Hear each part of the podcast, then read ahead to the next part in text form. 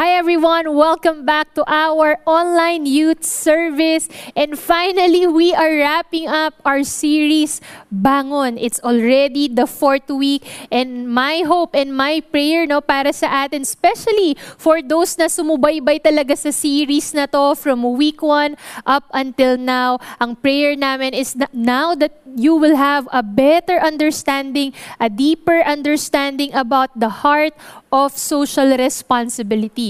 And in case, okay, na hindi nyo uh, naumpisahan or may mga na-miss out kayo na weeks, walang problema. In fact, we wanna invite you all to follow us on our YouTube channel. Meron din tayong Spotify if though if there are uh, some of you who are into podcasts or youth series, uh, even hindi lang itong bangon, even yung mga previous series pa natin sa youth service natin, you can actually go to Every Nation Campus Green Hill. So that's both for our YouTube and Spotify. So anyway, going back, last week we said that social responsibility, yung heart natin para makatulong sa ibang tao, yung desire natin to be a good citizen, yung paninindigan natin sa kung ano ang tama, we said that social responsibility is not just a noble idea, but it's actually our obedience to God's call for our lives. Not only that, but we do it with eternity in mind. Hindi lang for the sake na makatulong tayo ngayon or for the sake na magkaroon ng impact. Yung mga bagay na ginagawa natin sa mga tao, to a group of people, or even to our society. Hindi lang para ma-address natin yung felt need ng mga kababayan natin. But as believers, as a church, we also want to address the greatest need of every human being. That includes you and me. Ano ba tong greatest need na to na meron tayo? That is the need of a Savior. You know, we're gonna read right now in 2 Corinthians chapter 5. And I want to start from verse 16 in NLT version. Sabi dito, So we have stopped evaluating others from a human point of view. At one time, we thought of Christ merely from a human point of view. How differently we know him now. This means that anyone who belongs to Christ has become a new person. The old life is gone and a new life has begun. How many of you you would agree with this? Na most of the time masanay tayo to have perspectives based on a human point of view. 'Di ba? If we will be honest, kanya-kanya tayo ng opinion, may kanya-kanya tayong mga biases, may mga kanya-kanya tayong perspective sa mga bagay-bagay. But if we would carefully try to assess it, sometimes yung mga uh, meron tayong perspective or yung human point of view, minsan mapapansin natin no or if we dig deeper into that, makita natin it's rooted minsan in pride or even in selfishness. And you know what? If we are a person who has faith in Jesus Christ, isa to sa mga bagay na patuloy na inaayos ni Lord sa atin. Ito yung isa sa mga bagay na tinatanggal ni Lord sa atin, itong pride, itong selfishness na meron tayo, not only overnight, okay? Pero every day of our lives, ito yung isa sa mga bagay na inaayos sa atin ni Lord. That's why I also want to read in ESV version naman. 2 Corinthians Corinthians 5 verse 17, sabi dito, Therefore, if anyone is in Christ, he is a new creation. The old has passed away. Behold, the new has come. Yung verses na binasa natin, it tells us na binibigyan tayo or binigyan tayo ni Lord ng pagkakataon na magsimulang muli. Sino ba naman dito ang ayaw magsimulang muli? Right? I believe many of us, ito yung kinakry ng puso natin, especially if your life has been a mess, especially if ang dami mo ng uh, pagsisisi na nagawa, dapat pala hindi ko na ginawa to, dapat pala hindi ko na pinasok to, dapat pala ganito na lang, etc., etc. All of us, we are craving for that new start, a new life, a new journey. Guess what? This is what actually Jesus Christ is giving for all people. The Lord Himself is offering this gift of salvation to each and every one of us, not only to have a new life, but also God giving us a new heart. I remember tuloy, no, sino dito, you're a fan of watching vlogs?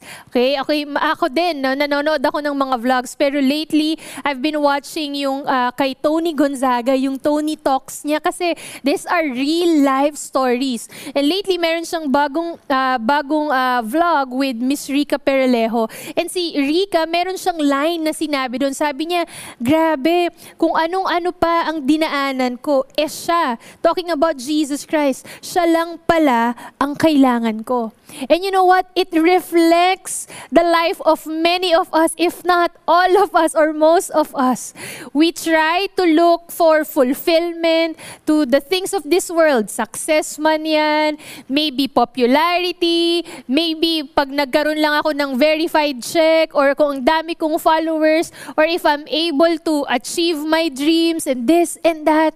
Akala natin we will already be complete or maging okay na tayo sa life natin. These things are not bad, but there's something uh, that is missing. Why? Because these are the things that will not give us life. Kaya yung sinasabi ni, uh, ni Rika doon, na grabe, ang dami ko pang dinaanan. Si Jesus lang pala ang kailangan ko. You see, we are talking about the old being gone and the new coming. You know, I love watching also if you you are a person na uh, ganito din, no? mahilig ako manood ng mga house renovations. Ayan, sino mahilig manood ng sa YouTube or minsan siguro sa TV? Uh, ah, ngayon, no, nauso yung preselo. Hindi siya house renovation, no? pero yung makita mo ang gaganda ng mga bahay, uh, uh, ang ganda ng mga designs. Ako naman, mas nahihilig ako yung makikita mo from scratch Okay? Now, in the US kasi, meron ako pinapanood sa HGTV channel. Actually, yung channel na yun, no, puro about house renovations lang, pero iba-iba lang ng pangalan yung shows. But in US kasi, meron tinatawag na house flipping, wherein they would buy an abandoned house, a property, na pag pinuntahan mo, talagang wala na, useless na tong property na to, or talagang abandoned house, baka haunted house pa nga. Pero they would buy those properties and then i-renovate nila nila. And then papagandahin nila and then they would sell it. And you know what? If if you guys watch it, pag nakita nyo na yung finished, okay, na, na renovation, as in walang marka na dating abandonadong bahay yon. As in walang marka na yun yung dating bahay na uh, dinadaan-daanan lang. Um, walang nakakapansin. But now, after the whole renovation, it, you would see that it's as if it's a new house already. Why am I saying this? Because parang ganun din tayo. Apart from the Lord, pag wala tayong relationship kay Jesus Christ, we are like those abandoned house. Okay? Puno ng dumi, sira-sira, okay? walang purpose, Right? But when Jesus Christ would come into our lives, He would give us new life. He would give us a new start. He would take away all, take away all those dirt na meron sa buhay natin, and He will give us a new heart. You see, you know, para mas maintindihan natin tong sinasabi natin, the old being gone and the new has come, I want to read from Colossians 3 verses 5 to 10. But right now, I want to read it in Tagalog Bible. Sabi dito, uh, sa Tagalog, verse 5, kaya patayin nyo na ang anumang kamunduhang nasa inyo. Ang sexual na imoralidad, kalaswaan, pagnanasa at kasakim- kasakiman na katumbas na rin ng pagsamba sa mga Diyos-Diyosan.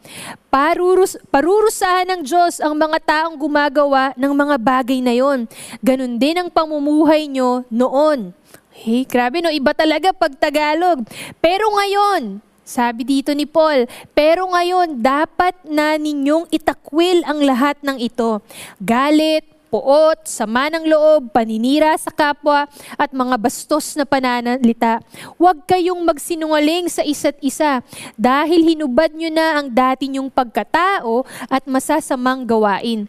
At isinuot na ninyo, putting off the old self and putting on the new self Okay? At isinuot na ninyo ang bagong pagkatao. Ang pagkataong ito'y patuloy na binabago ng Diyos na lumikha nito para maging katulad niya tayo at para makilala natin siya ng lubusan. I love this. Grabe no, pag Tagalog, ewan ko na lang kung di pa natin maintindihan or magets to. But the Bible is telling us, lalo na dito sa binasa natin sa Colossians 3, uh, verses 5 to 10, it tells us na patuloy tayong binabago ng Panginoon. Hindi lang pala overnight. Kaya minsan sa atin dito, no, nafu-frustrate ka, na disappoint ka, kala ko ba kapag meron na akong relationship kay Lord, okay na ang lahat. Minsan no, we have that wrong mindset na wala ka ng problema, hindi ka na magsa-struggle, hindi ka na matetempt. In fact, that's not true. There will still be struggle. If, uh, if, um, if I may say, minsan nga mas matindi pa. Why? Kasi ngayon, aware ka na of what is right and what is wrong, what are the things that would honor God and what are the things that would dishonor God. Meron ng ano, laban na nangyayari sa puso natin. Ayaw na natin dahil sabi ng salita ng Panginoon, hindi lang natin patayin, pero sabi itakwil na natin lahat ng mga bagay na hindi naaayon sa salita ng Diyos. In Christ, the old is gone, the new has come. In Christ, we are given a new start, we are given a new life, we are given a new heart verse 18 of 2 Corinthians chapter 5. Sabi doon, and all of this is a gift from God who brought us back to himself through Christ. God has given us this task of reconciling people back to him. This is God's gift to us. Imagine we do not deserve this gift. We do not deserve to be reconciled to God because of all the sins that we've done because of our, alam mo yan, yung mga kabulastugan natin in front of the Lord. Minsan nga, harap-harapan pa we, with God, that we would reject Him, that we would run away from Him, and yet the Lord freely gave His life for us. It's a gift. It, the gift that was freely given to us para ma-reconcile tayo back to Him. Why? Because He loves us. Because God loves each and every one of us. Pero sa verse na binasa natin, right after telling to us that uh, God brought us back to Him, sabi sa verse na yon, He has given us a task. Can you say task? Okay? God has given us a task of reconciling people to Him. Hindi lang pala plano ni Lord na ma-reconcile tayo sa Kanya, tas okay na tayo, bala na tayo sa buhay natin. But God has given us a mission. And what is this mission? The mission to reconcile other people back to Him. Now, when we ask this question, sino ba tong mga people na to? Okay? Sino ba yung sinasabi ni Lord itong task na to to reconcile people to Him? It's the same people na tulad din natin noon na walang relationship kay Lord. Tulad din natin noon na nawawala or nawawala ng landas, okay, na walang purpose or nabubuhay para sa sarili lamang. Or yung mga tao, hindi ka nalalayo. Maybe that's a family member, maybe that's your parents, that's your uh, siblings, maybe that's your friends or mga uh, people around you na wala pang relationship kay Jesus Christ na hindi pa kumikilala sa Panginoon. Those are the people na, na tinutukoy ni Lord sa verse na to. God want them, wants them to be reconciled back to Him as well. You know, I want to ask this question. Sino dito may relationship ka kay Jesus Christ? Meaning to say, you've surrendered your life to Him, you have made Him your Lord and Savior. Di ba ang saya na now that you know that you are already forgiven, now that you know that uh, you can actually go to God directly, worship Him, and praise Him. Do you guys enjoy that, worshiping God? Do you guys enjoy being in the presence of God, praying to Him, and enduring during hardships, kahit na you're in the midst of all trials, and ikaw na experience mo din signs, wonders, mga breakthroughs in God. Di ba ang saya? Pero this is my question. Pero hindi ba't mas masaya kung kasama mo yung mama at papa mo na nag-worship kay Lord? Pero hindi ba mas masaya kung kasama mo yung mga kapatid mo, you are going through tough times, pero alam mong magkakasama kayo na pinapalakas nyo yung loob nyo, pinapalakas nyo yung faith nyo kay Lord? Hindi ba't mas masaya kung kasama mo yung best friend mo or yung barkada mo na dati kasama mo sa kalokohan?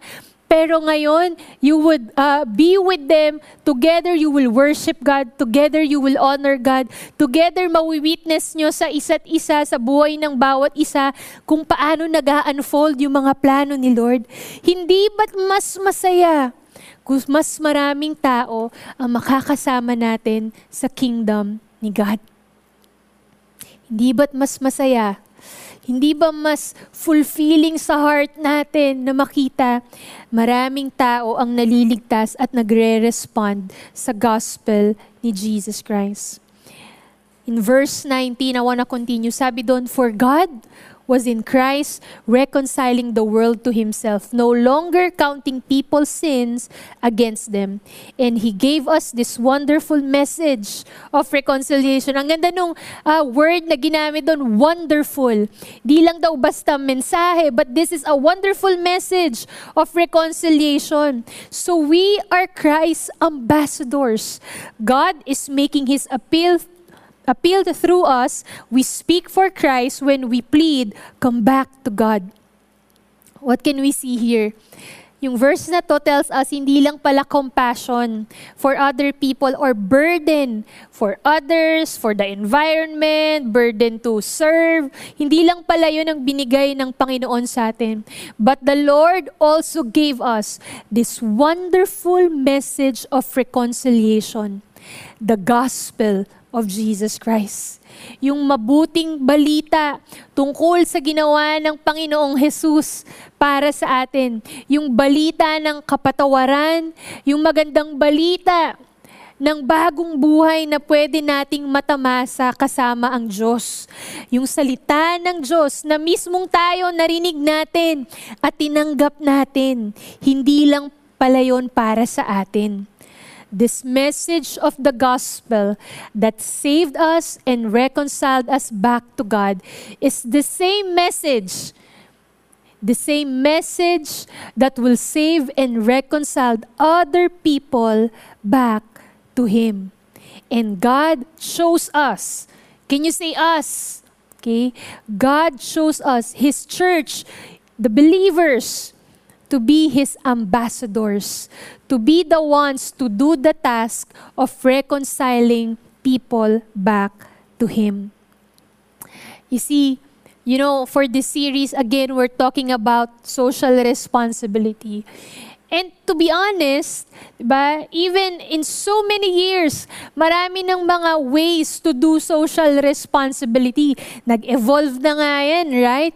Kumbaga, uh, marami tayong malilista, marami tayong creative ways na may isip. Just right now, in our nation, uh, maraming gumagawa ngayon yung tinatawag nating community pantries. Nung simula nung may uh, gumawa nun, nag-start nun, other neighbors started doing it already, other influential people starting doing it already because of a good intention to serve yung mga kababayan natin para makapagbigay ng tulong sa mga kababayan natin.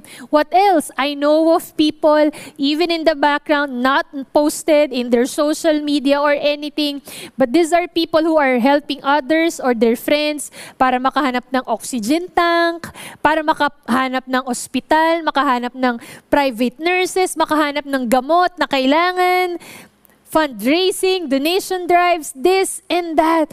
All these things are good to be of service to other people. In fact, let's continue doing this. Sana hindi lang tumahinto sa pandemic. Sana kahit na tapos na ang pandemic, we will always have that compassionate heart towards those who are in need. But listen to this, everyone. As a church, as believers, our ultimate social responsibility is this to respond to the call of God to be ministers of reconciliation. How? By preaching the gospel. I want to repeat that. Our ultimate social responsibility. Yes, we can do and help others. Gawa rin tayong community pantry if kaya natin. Yes, mag-serve tayo. Uh, tulungan natin yung environment natin, maging socially responsible, maging good citizen tayo, tumakbo tayo if to the office, if you if the Lord would call you, all those things are good. But Our ultimate social responsibility as believers is to respond to the call of God to be ministers of reconciliation by preaching the gospel. If there's one message, okay, for tonight, this is it. Preach the gospel. Three words. Preach the gospel. Reconcile people back to God. Sino pa yung mga tao sa paligid mo na hindi pa nakakakilala sa Panginoon? Sino pa yung mga kaibigan mo na alam mo kung ano yung nangyayari sa buhay nila at alam mo kailangan nila si Jesus Christ in their lives? Speak about the truth of God's Word. Speak about the hope that we have in the Lord. Do you know people right now who are being so hopeless, who are isolating themselves? Reach out to them. Call them up. Message them. Give them the hope that we have in Christ. Not only to speak about the Word of God, but demonstrate it. Show it through your actions. Let us be committed to sharing who Jesus Christ is in this broken world. You know what? Sa totoo lang, lahat naman tayo, we are all broken. But praise be to God that He has reached out His hand to us so that we will be made whole through His Son, Jesus Christ. But guess what? The truth is, there are still a lot of broken people out there at hindi pa nila naririnig ang salita ng Panginoon. At hindi pa sila nakaka-respond sa gospel ni Jesus Christ. Let us be those kind of people who will speak about the message of reconciliation, the gospel of Jesus Christ. Preach the gospel. These are not just empty words, but this is the truth of the word of God. Last question that I want to ask to all of us. How is this possible? Paano naging posible na ma-reconcile tayo back kay God? Verse 21, sabi doon, For God made Christ, who never sinned, to be the offering for our sins, so that we could be made right with God through Christ. Reconciliation to our Heavenly Father was made possible because of Jesus Christ. There's no other way. Jesus Christ said, I am the way, the truth, and the life. No one comes to the Father except through me. Sabi ni Lord. There's no other way that we can be reconciled to God only through Jesus Christ. He became the offering for our sins so that we can be made right with God. The good news is this gift of salvation is made available for each and every one of us. Again, as I end, you know, I want you to think about this. We say we love our neighbors. We say, di ba, nagme-message pa tayo sa mga kaibigan natin, love you, sana okay ka lang. Diba? We say we love our families, we love our relatives. We say, mahal natin ang bayan natin. We say, mahal natin ang kapwa mga Pilipino natin. We say, we fight for the rights, even of those people of different backgrounds, of different races. We, we fight for human rights. Guess what? Let me say this to all of us. We are concerned about all these things. Then, let's give them the right to hear the gospel and to respond to the gospel of Jesus Christ. Our ultimate social responsibility is to respond to the call of God to be ministers of reconciliation by preaching the gospel. Bigyan natin ng oportunidad ang mga tao sa paligid natin na makilala ang Panginoon at mabuhay ng kasama siya simula sa araw na to up until eternity. Let's all bow down our heads right now. And let's pray to God. Lord, thank you for your word for us. Not only today, Lord God, but even for this whole series. Lord, thank you for giving us the right foundation of what social responsibility is all about. Lord, thank you for always bringing us back to you. Lord, thank you for always bringing us back and pointing us back, Lord, kung paano mo pinlano ang lahat for your redemption, for the redemption of the whole creation, for your plan of restoration, and for your plan of reconciling people back to you. I want to pray right now for all of you, for all our students. You know what? I want to say this. I want to acknowledge all your heart for other people, for our nation. Talaga naman alam ko, and I've talked to many of you guys, talagang umaalab yung puso nyo. Some of you, you are full of frustrations dahil sa mga nangyayari. Yung iba sa inyo talagang punong-puno ng awa dahil sa mga, para sa mga kababayan natin. And I feel you guys. And I acknowledge that heart that you have and sometimes the, the frustrations that it brings to you. But also, I wanna, I wanna say this. God knows.